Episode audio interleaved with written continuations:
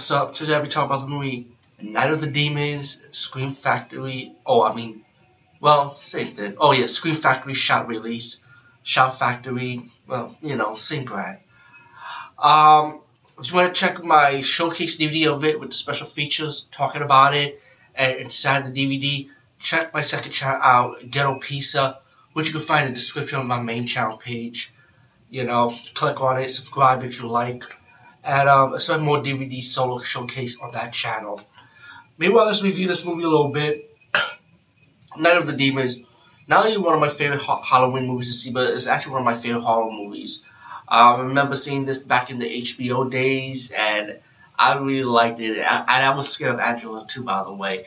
And um, definitely, when, when it comes to the horror movies, we are very underrated with strong villainous female horror characters. We need more of them.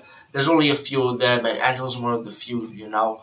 And um, well, the movie's well. Let's just fast forward. You know, um, this movie is about a bunch of kids, you know, partying, having fun. You know, nothing new in horror movies, but you know what? I like it. You know, and you know, um, they want to have a party. You know, you have the innocent, sweet girl Judy, who who who has an Alice in Wonderland outfit, and she got she's going to date with this guy to go to this party while they're supposed to go to go to a school dance. They end up going to a party. You have a cast of characters. You have um, um, Amelia Kinkade's character, who, who's the one that's throwing the party. She's like, when they say the storyline when Judy mentioned, she's like the she they feel like she practiced witchcraft. She's like the widow in the, in the school, which you could tell.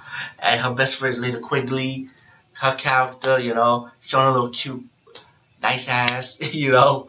And um, you got other cast characters. You got three um kids. You got like a black named Roger. You got the fat guy, and you got a a, a, a girl in the group too, driving them to the party.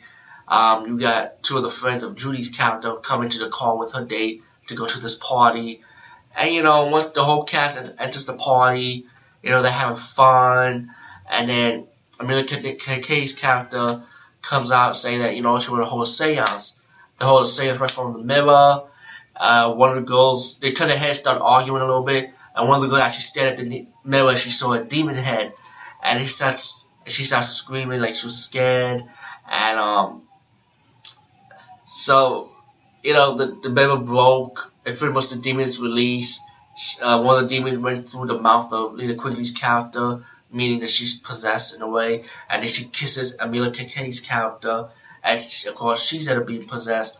While the cast, other cast characters are gonna make out, have sex, or wander around the house.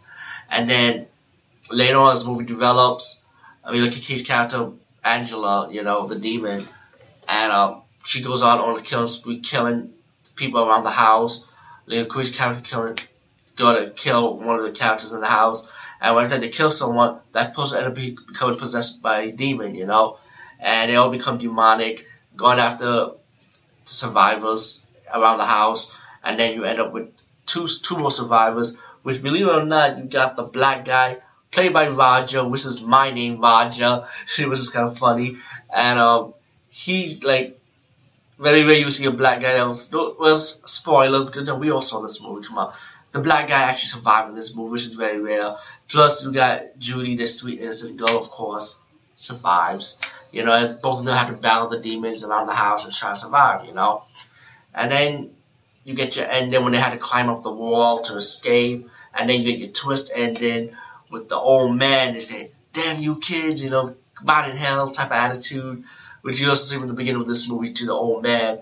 And you know he had a sneaky trick. You know I don't want to spoil that part. You know when his wife served him an apple pie, and let's just say that old man got what what he deserves, what he trying to plan those kids with trick or treated. Treated.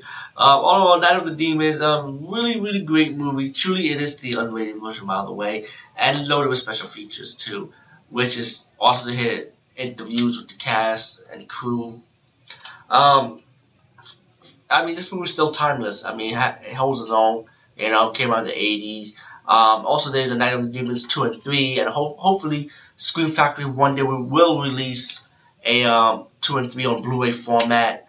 And I hope they do do that because, you know, I wish they did while releasing this one, but it, uh, maybe because the, I guess because of the sales of this movie. Hopefully they will. Re- like I said, maybe they will release two and three.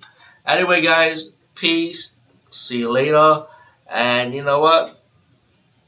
Happy Valentine's Day, I guess. You know, I mean, it's not Halloween, but Happy Valentine's Day. And Angela do loves you.